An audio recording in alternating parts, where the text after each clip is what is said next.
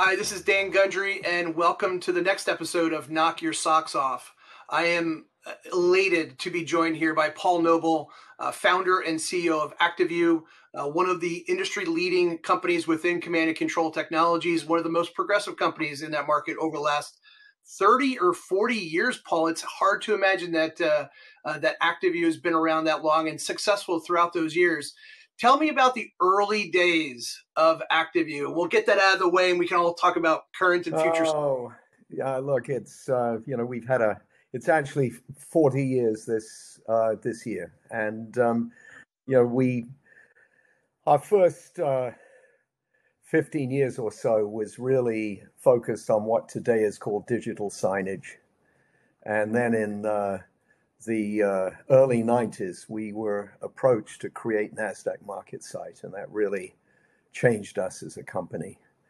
Um, it, it led to us um, becoming a software developer.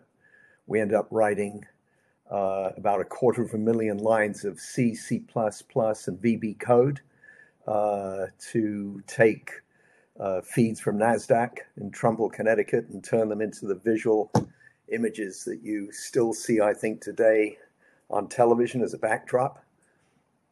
And, um, and then uh, the next step was that our um, uh, chief technology officer at the time said, you know, you could be doing everything that you're doing with hardware. We were a hardware manufacturer. We actually were the manufacturers of the developers of the first US video wall processor. He said you could do all of that and more in software. Um, and um, we were not the world's greatest manufacturer, and I think it gave us, it, it was very fortunate in a way because uh, we there was no one in the company fighting to uh, maintain our hardware business, and we launched ourselves uh, at the end of in 1999. We introduced our software platform um, at the financial technology expert Jacob Javits, and um, you know the rest is, dare I say it, history. Um, it took a while for our software to uh, for the for the the platform, not really the software, but the platform to come of age. So, uh, in fairly short order, we went from a 10 megabit uh, network, network speed to 100, and that uh, had a significant effect. Um, microprocessors were increasing, um, you know, under Moore's law, and uh, so that's kind of that brought us into the into I would say the 21st uh, century. And and during that period of time, uh, if memory serves from some of our earlier conversations, you guys have a distinct uh, milestone there of the first control room on Mars. Well, that was a little earlier. That was uh, that that was yeah. Nonetheless, it's a really cool. It's a really cool uh, uh, uh, title to claim. I was kind of digital signage days. We did the uh, we we put a video wall and, and a uh, in uh, Michael Jackson's train station and uh, Michael's marvelous video um, jukebox uh, run by a 72 uh, disc um, Pioneer laser disc uh, jukebox mechanism, and then we did we uh, provided the uh, processing for uh, the uh, total recall. Uh, so we, yes, indeed, we got our we got our our wall, the first wall, I would say, first video wall, certainly the first video wall on Mars. And that was the first Total Recall with Arnold Schwarzenegger, not that silly little remake they did a couple years ago. It was the first one, I think it was in 90, uh, maybe it was in 92, I think, when it came out. We're not we're not even going to say where we were in 1992, Paul. We're not going to go there. Um, so, you know, I said something at the opening, and you kind of touched on in terms of your, you know, evolution as a company. Software and the pro AV market 20 years ago didn't really make sense. Quite, I would almost say software and the pro AV market five years ago didn't sound like terms that really went well together. Talk to me about that pivot because that's a that's a huge decision to say we're a hardware centric company today, we're a software centric company tomorrow. I must honestly say that I, you know, I think it was the, you know, it was, it was, it was wonderful for us. It, it, it, you know, we came out and we came out with a platform in, in at the end of '99. Uh, in 2000, 2001, 9 11 kind of stopped everything for about a year. And then it came back with a, the market came back with a vengeance uh, in terms of uh, secure, the security market. Um, and we, uh, we prospered, I think, uh, because of the fact that our mantra was um, it's all the power of the software using standard off the shelf major brand hardware components, such as uh, in the early days HP servers and more recently Dell. And um, today, our, our solution is almost, you know, is almost 100% kind of really mainstream hardware. We use AMD graphics cards typically. Uh, but the power is in the software. And I, I don't want to say we were the first. I honestly would say to the best of my recollection, Barco was the first, uh, probably in the, the year or two before us. I think they might have come out with a with a, um, a Unix-based platform, uh, but um, you know they were selling. They were continuing to kind of focus on the proprietary or quasi-proprietary hardware around it. Since we weren't a manufacturer, we were effectively um, freed freed from the need to kind of peddle stuff, not you know out of no disrespect intended. No, I'm I'm sure not at all. Um, so I think great great basis of who ActiveVue has become over the years and, and and how you got to where you are. Let's um, let's take a look a little bit of a look towards the now and and into the future. So the market evolves on a daily basis in terms of command and control. And there are so many different subsets and verticals within command and control that we could talk about.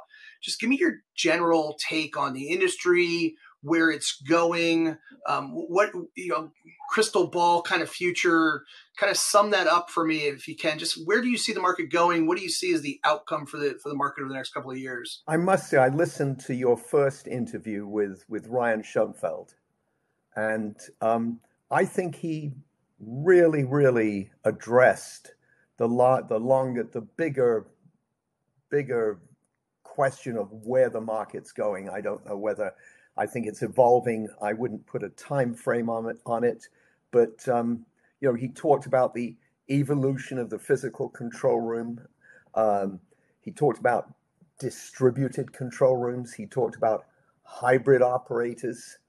Um, who may be in the control room and they may not be in the control room for whatever reason. He he talked about the convergence of physical and digital security, um, and he talked about automate, automated incident response. He talked about platforms versus solutions. He talked about AR, VR. He talked about hybrid platforms to enable on-premise to cloud trans transitions. Um, and evolving platforms to meet operating operational needs. Um, I would throw into that two things that we're focused on, which is mobility and collaboration. And collaboration, I think, has more um, is is more important when you you put mobility into the into the mix because uh, you know you can't walk over to the individual at the next desk and talk to them. But I think the very you know the big big questions are whether the physical uh, control room uh, will remain a a dominant uh, fixture, uh, whether uh, decision makers and operators will necessarily be in the physical space, uh, whether the software or what the I, would, I mean today everything is moving to the cloud, whether uh, the uh, the software that we sell today primarily on premise because I think a lot of the decision making, a lot of the purchasing in the markets we're in uh, on the public side are you know, capex decisions. So they want, they got money to spend. Uh, on the private side, they're much more, I think, focused on the idea of buying a software as a service. Um, I think the whole idea, uh, and it's something that we came to over uh, a period of many years of observing uh, that the control room video wall was iconic and it was a dominant visual element of a control room. It was um, certainly something that um, impressed. It's certainly something that would inform if there was an incident that the television cameras would go there and it would look like people were doing their job. But so often the content that's being displayed has been is today displayed on these video walls is relatively static. And when a really uh, a high level incident occurs everyone looks down uh, the operators look down on their desktop because that's where they can find the useful information. So we as a company have been very focused on the idea of um, incident visual information being driven by an incident so that the right information appears on not just a video wall, but a desktop on a mobile device. Um, because when incidents occur, people do not have time to rearrange information on video walls. Um, and so I think, you know, going back to what Ryan said, I, I, I think this whole conversation, uh, including AR, VR, we played around with it. It's not really there yet, maybe. And I think with Apple uh, introducing uh, their, um, you know, their first uh, AR, VR, uh, XR solution uh, next week, I think uh, it may be it's certainly going to be the beginning of the future. Today, I'm not sure that in the average control room people could um, would be happy to have a headset on their heads uh, for an extended period. But for mobile mobile environments, I think it's it's um, it's it's pretty exciting. And we you know we played we've played with it, and we created some prototypes, and it's just an extraordinary idea that you can. It's almost Peter Pan like that. Today, when you're sitting in a control room, you look up at information or you look across at information. There's a limited, there's a limit to what you can actually see, um, easily see. Um, and uh, in a virtualized environment, you can just kind of move around and uh, look at it and maybe turn and look behind you at another location, effectively, a, a virtualized uh, location. Uh, it's, um, I mean, we we get up every morning, we're excited about the future. Yeah, we're, we're getting as close to the minority report type of control room as we've ever gotten, right? With the the virtual reality, the augmented reality side of it. Um, you said something earlier that I, I, just wanted to clarify for the audience too that we we agree the overview video wall has been that showpiece of a control room for the longest period of time. But realistically, what I like to say is if that wall goes down, a control room still functions. Uh, but if they lose what's happening in front of them at a forensic level, at an operator level, that's realistically where the rubber meets the road. So, software products, hardware products, uh, technology solutions aimed here at the operator is really the mission critical side of what we do. Um, you also talked about um, the hybrid scenario, the the mobility type of uh, remote workforce. How do you see that playing out? I mean, there's a lot of talk in the pro AV space about hybrid work and remote work and what have you. And that makes sense for, you know, you or I that's sitting here and, and crunching numbers and putting together reports and presentations and what have you, or even just this type of a conversation. But somebody who's working out of a home office in a virtual control room versus somebody else who's working out of their own office in a virtual control room, how does that workflow look in those spaces? And how do we ensure that the operator experience because you know we also talk about things like visual acuity and eye strain and operator fatigue and all those things. How does all that make sense in a remote or a hybrid scenario?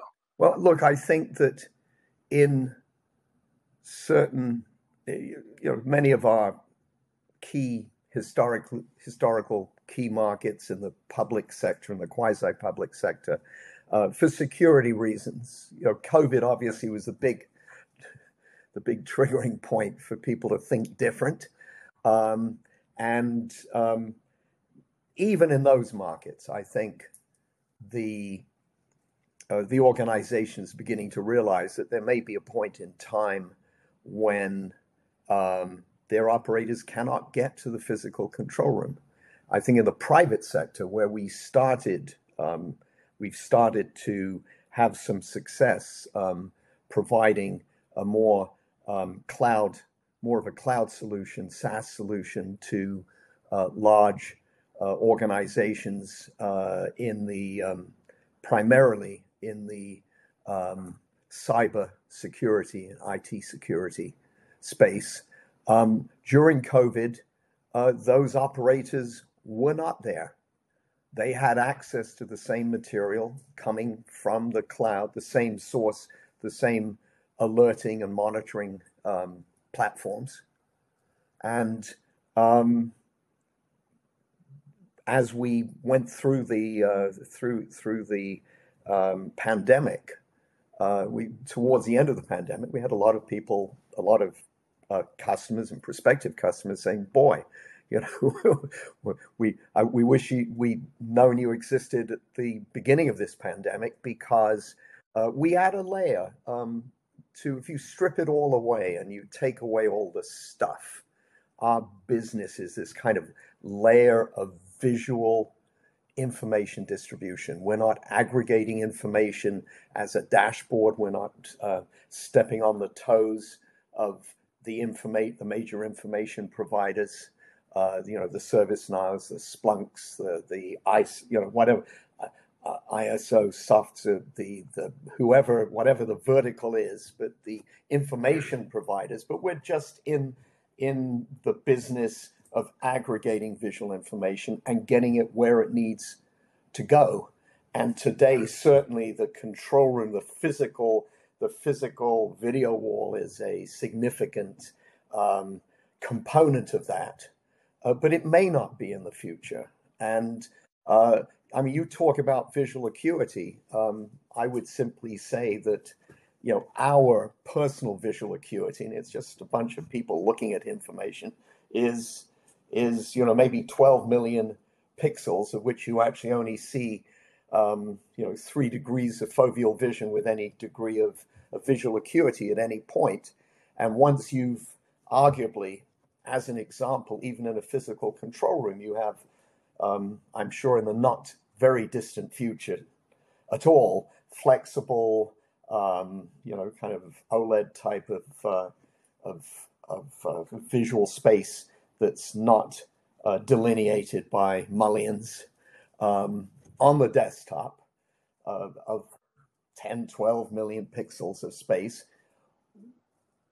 You're covering the entirety of one's visual space. Is one going to really look up in the air to see a, a, a video wall? I don't know. Um, I, these things, you know, tra- transition slowly. Um, uh, folks that are in the in the business of designing these spaces, are starting, I've no doubt, some of the more uh, forward thinking of them to think about the control room of the future. But is the control room of the future the control room of the future, or is it something bigger? Is it the sharing of visual information, getting it to people who need to see it um, uh, wherever they are? And, and, I'll add one very interesting, uh, I mean, very interesting for us was one of the um, one of the things that we discovered in um, in the private sector was that the individuals who were most interested in what we were trying to do, uh, and you know this was during COVID, were the um, were the C level folks, the decision makers, uh, because the subject matter expert knows where to find information relating to an incident. It's you know muscle uh, memory, uh, click click. You know, oh, it's there. We can find the information, do something about it. But then they go and they they they go upstairs to the decision maker and say, "Sir, we got a problem. Um, you know, this is what we want to do." And the fellow says, "Well." Can you share with me this information? They, they, it's really hard. Where do you find it? And it's like it's time sensitive. Something's they're trying to close down some cyber attack. Um, so even even if the decision makers are sitting in the control room and they're looking at a big video wall, um, you know, do they have to run over and look over the over the shoulder of the operator who's really finding the mission critical incident related information on their desktop. So we've been very focused on this whole idea of, of automating that process and getting it to all of those who need to make a decision. Um, in many ways, the most critical being the ones that don't don't necessarily have it uh, have easy access to that information. Yeah, I think workflow uh, and SOPs have always been really critical to control rooms, but I think as the dynamics and logistics of the space change, those workflows become even more critical because the person's right not sitting beside you anymore. They're in a different room, in a different building, different state, whatever the case is. So I, I definitely agree with that. Um, I, the, the, I've been reading a bunch of disturbing things. I guess is probably the word. Maybe that's my word. Um, you know, automation and artificial intelligence is going to replace millions of jobs in the foreseeable future. Uh, the biggest one I was reading about recently was uh, in, in, the in the food in the in the you know, the fast food markets. Do you see AI and robotics taking some of these jobs of operators and or dispatchers sitting in spaces? Just any any thoughts on that piece, Paul? Well, I, I would frame it a little differently. Will you know, I, I'm, I'm, will artificial intelligence um, uh, enhance incident response? And I, am I'm, I'm, I'm sure it will. Uh, presenting information to people and having them respond uh, takes X amount of time, and arguably, um, artificial intelligence will speed the response uh, and there's probably going to be artificial intelligence on the other side of the equation, attacking or you know it creating the incident in the first place. So um, I would imagine, will it re- displace uh, operators? Um, I I wouldn't venture a guess, but I would say that at the very least, I think it will impact uh, what they do, what their skill set is, uh, but I would, yes, I would, um, being a bit of a futurist myself, I would imagine that over time, um, yes, indeed, uh, no question, uh, uh for you know, for just obvious uh, reasons. It's just one of those things that you think about, right? Um, right now, a lot of control rooms have a hard time putting people in seats a lot of them use guard services, uh, not necessarily an analyst type of position, and you start to worry about whether or not some of those positions, roles, and or at least activities, to your point, uh, individual responsibilities and or uh, activities might be replaced. Um, final thought. Um, so first of all, thank you. You sharing your ideas, thoughts, perspective, especially over the the kind of esteemed career you've had in the marketplace, is is very appreciated um, and and hopefully well received by the audience. My final thought is we're coming up on InfoComm in a matter of days, fast approaching here. Um, to my recollection, we are going to have the first ever real concentrated control room meetup with the express purpose of creating some type of a focus and awareness on the control room market. Uh, just share with me your thoughts on that. You know, where you see it from either your per- personal perspective, from ActiveVue's perspective, what that might mean for you and/or the greater market. I mean, Dan, thank you. I think you know you've been instrumental in this, and, and, and in this in in this um, process too. Um, I think it's I think having open conversations are wonderful. I think they I mean, honestly, I think the, the real conversation needs to broaden to embrace um, end users and those in between, in, in, the, in the kind of channel in between, uh, just to openly talk about where the future is going and how we can help our clients to get there. But I think it's I think it's tremendous, and and I applaud you for having um, kind of brought this made made this statement in the market by by starting. Best I understand, it's you seem to have been driving it, and you seem to have uh, and and this this process is is fabulous. I, I mean, I, have only listened to one of the of of, of your um, of your uh, sessions so far, and I found it absolutely compelling. Um, and exciting, frankly, hear a bright, bright, you know, super bright person, um, you know, that you interviewed. It was fabulous. Well, I'm looking forward to somebody else picking up on this one and saying, I want to be the next one up to, to build off of what Paul shared as well. Um, so thank you. Uh, it's definitely a volunteer effort within the industry. Um, I, I, I, didn't create the drive, um, but, but definitely proud to be a part of that. You and I had this conversation earlier when we were uh, when we were talking about this conversation. You know, I, I'm speaking only for myself here. Uh, I'm getting too old to not start thinking about concepts of legacy and leaving the market behind better than we we found it. Um, so so that's a, a, big part of it as well. Paul, thank you so much for joining me today. I learned a lot. Um, always respected you, and so glad we got a chance to know each other a little bit more. Thank you so much, Dan.